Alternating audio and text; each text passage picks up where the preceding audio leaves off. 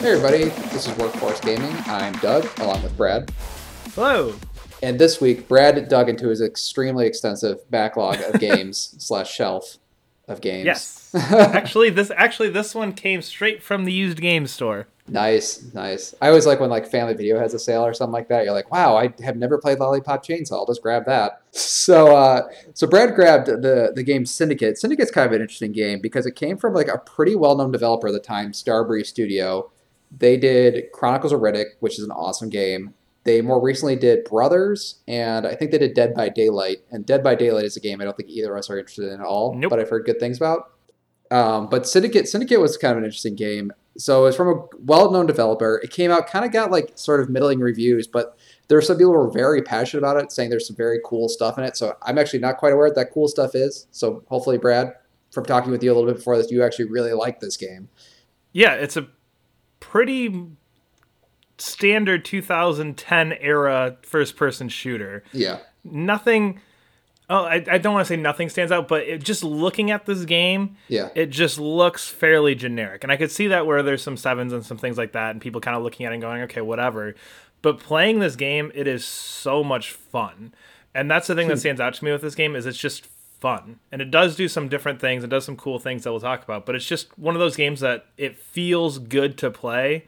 Yeah. And especially going back uh, seven, six, I don't remember exactly when this came out, years ago that's the part that I feel like you really, if you have a good game, that's what's going to hold up. The Yeah. graphics look dated. You know, the story feels like a story from 10, 15 years ago, especially having just come off God of War. Um, the story feels like, okay, yep, this is a video game story. It's convoluted. There's something there, I'm sure, whatever. But just the gameplay is so much fun and it holds up so well and it's very tight and everything just feels perfect. That's really interesting. Actually, I, of like of all the things I was expecting from this game, mechanically solid was not one of them. Was I feel like when you go back for old games, you definitely have to have a lot of caveats. And you're like, well, you know, it's back in the day; they didn't quite figure this out, but apparently it's like pretty mechanically solid at the very bit. No. Yeah, it, it definitely feels like it feels like something that if if it was released now, I mean, it would get torn apart obviously just because story, graphics, all that stuff. But Yeah. if you were to update all that, there's nothing mechanically that I would say like this is a glaring thing that needs to be changed. There's you know the few minor things. And there's a few things where it's like okay, we don't do that anymore, but that's okay.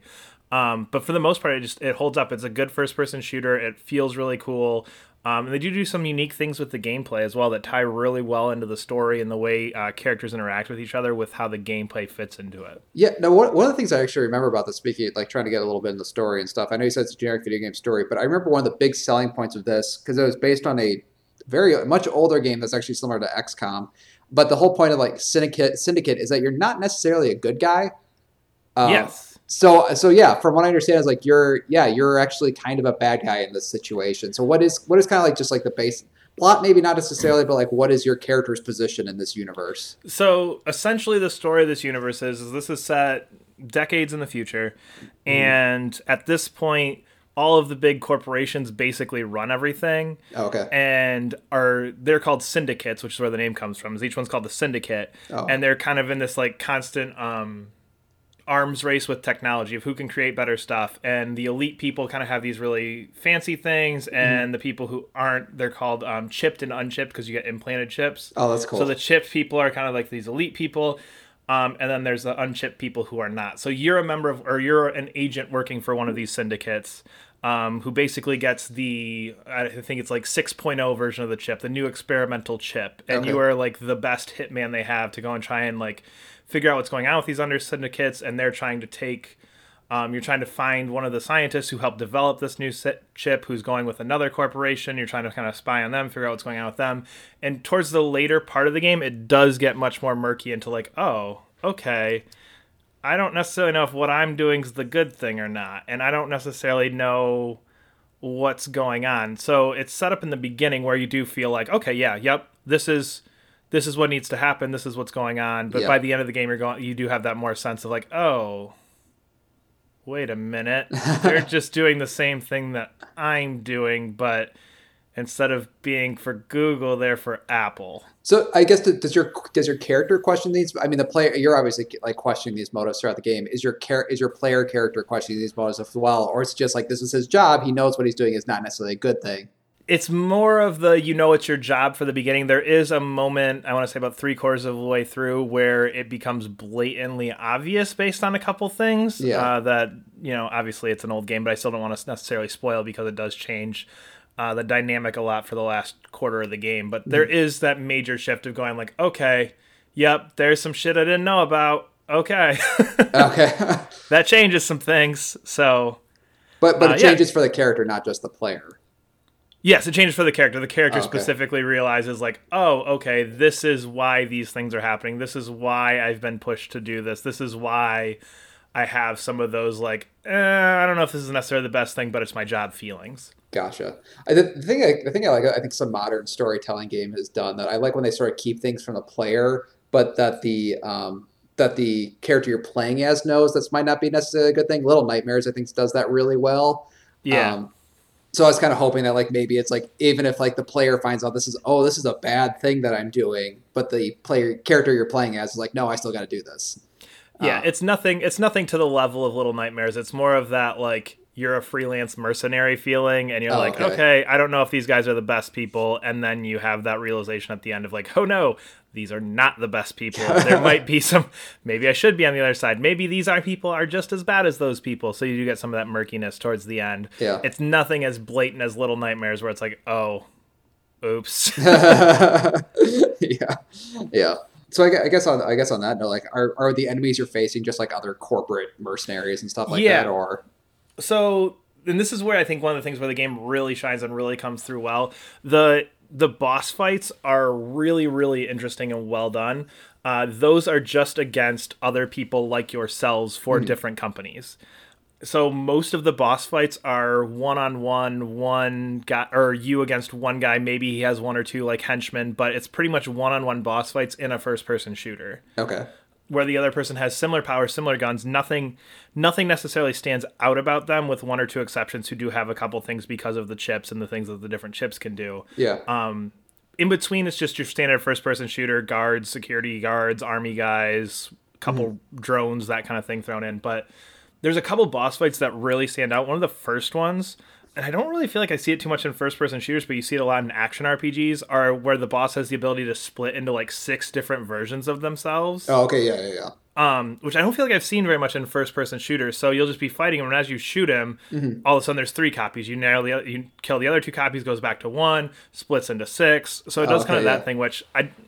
I after I did it, I spent some time trying to come up with another first person shooter where that happens in, and I couldn't come up with one. Everything I went to was either JRPG, action RPG, platformer, or those kind of things. Yeah, that's definitely an that's definitely an RPG or action adventure sort of tropey Yeah. kind of thing. That's kind of interesting. So, you know, in a first person shooter, I think a lot of first person shooters do. They try to go like really hard sci-fi, so that's kind of a fantasy thing that they're not willing to touch. Yeah. But, and this one I imagine it's like techno fantasy, where they can sort of kind of justify it with the tech yeah very. Very very cyberpunk new technology that kind of thing. Yeah. and then the other thing is um, they don't do this as much at the early stage of the game but because you have a chip you have different abilities and you can um, like hack in i don't remember the exact term for it but you can kind of control different pieces of the environment if they're um, connected to technology. So towards the end what you will have in these boss fights because they are just one-on-one for the most part but to mix it up there'll be different things in the middle of the room so one is like big server boxes Okay. and you have the ability to put them down and up from cover from around the room. So you're fighting in Oh, a big room, but pretty you can raise and lower these. So the or your the boss is on one side, you're on the other. You can lower this thing in front of you, shoot it, raise it back up, hide behind it for cover, and there's four or five of these things that are in there. What gets even cooler is as you go through the game, eventually the bosses have the same ability. So you can be hiding behind Jeez. cover. They'll lower your cover. You can hire another cover in between them all the time trying to shoot each other, which just gets kind of crazy for a few towards the end. This sounds Um, like how Deus Ex bosses should work. Yes, yes, very much. Where there's actually some thinking involved, and Yeah. and that was a couple of the boss fights towards the end. It's a lot of like, crap, he's lowering that cover. Okay, I can run to this one, and I can raise this one up, and then I can hide there for a second, peek around. Yeah. Uh, there's a lot of cool things with that, but just some of the ideas for the gameplay are really cool Yeah. in that sense where it's just something unique you also because you're chipped and some of these other people have chips the people that you're fighting you can hack into their chip because you have the new fancy one oh. um, so you can actually persuade people uh, to do things so as you're looking at them and it's like a reach it's not a recharge thing but Yeah. you can per- pick a guy persuade them and they will actually like without everyone else knowing about it start shooting the other guys around them Oh, okay. Oh, that's cool. Yeah. yeah. which again I think that's been done before, but kind of cool. You also have the ability to just tell guys to commit suicide. Jeez. So yeah, that was kind of what I thought the first time I saw it too. It's like okay, we're going this route, but because you can hack into them, they'll just you know take their gun, shoot themselves in the head, almost Persona style, Yeah. and then explode right there. So it does cause an explosion as well because you're overloading their chip when they do it. Um, so you can essentially use them almost as a grenade. This actually sounds a lot like um Psi-Ops, which is kind of like a Yes. yes. There is definitely some elements of that in here. Another yeah, that was that was PS2 era, so I think that was a little bit before this. before But yeah, some similar things there with just how you can interact with some of the enemies that are on there. There's only Yeah. really the two ways, but it's still one of those things that feels cool enough and just as you play through the game because it is short, I think it was maybe four and a half hours, maybe a rough Yeah. estimate. It's those things where it's, there's just one or two, but they never get old because it is so short. and it's one of those things where it's like as if you're if you're a viewer back in 2010 and you see this game's five hours like don't get this game. It's five hours and 60 bucks but now it's like three dollars and five five hours. Like hey i can finish this in a weekday. Exactly. And that's exactly what it was. It's one of those things where there's always that perspective put onto it. And again i think coming out when it did and if you i mean if you compare it to you know at the time that's halo's big days that's when Yeah. call of duty was really hitting its stride with some of these things. It definitely doesn't have the production values of those. It definitely does not feel as big and epic as those. Mm-hmm. It's one of those it's one of those good seven eight games this that b game that right there in the middle that nice i want a good first person shooter. Mm-hmm. I played halo i played call of duty let's give this a shot. And that's i think what this game was. And again now seeing it sitting around on shelves for three dollars you're not going to spend a better three dollars in this game. Cool. No that's shoot. Dang it. Ah. i hate when you describe these games because it's like crap i gotta finish that. I've never played lost planet. There's like these like games. Never played Psi-Ops. Psi-Ops was the one i actually always want to play too. I, Psi-Ops I, was good. I remember liking Psi-Ops. It's been ten years, but I remember liking that one. I was a second sight kid these ki- kids will love these Yeah. kids will love these references Psi-Ops and second sight i'm sure I'm, I'm, I'm, all I remember about Second. I just remember the cover of Second Sight. I don't. Remember, I don't think I ever played it. I just remember the cover and being confused as to what it was. Second Second Sight is um is basically the same thing as Psi-Ops, but it's made by the TimeSplitters team. Oh, okay. Yeah, it has a very cool twist in it too. All right, we are Workforce. if you like us talking about vaguely old games and then referencing even older games, we're Workforce Gaming. You can follow us on Twitter at Workforce Gaming. Subscribe to us on YouTube or wherever you listen to us. we'll see you guys next week.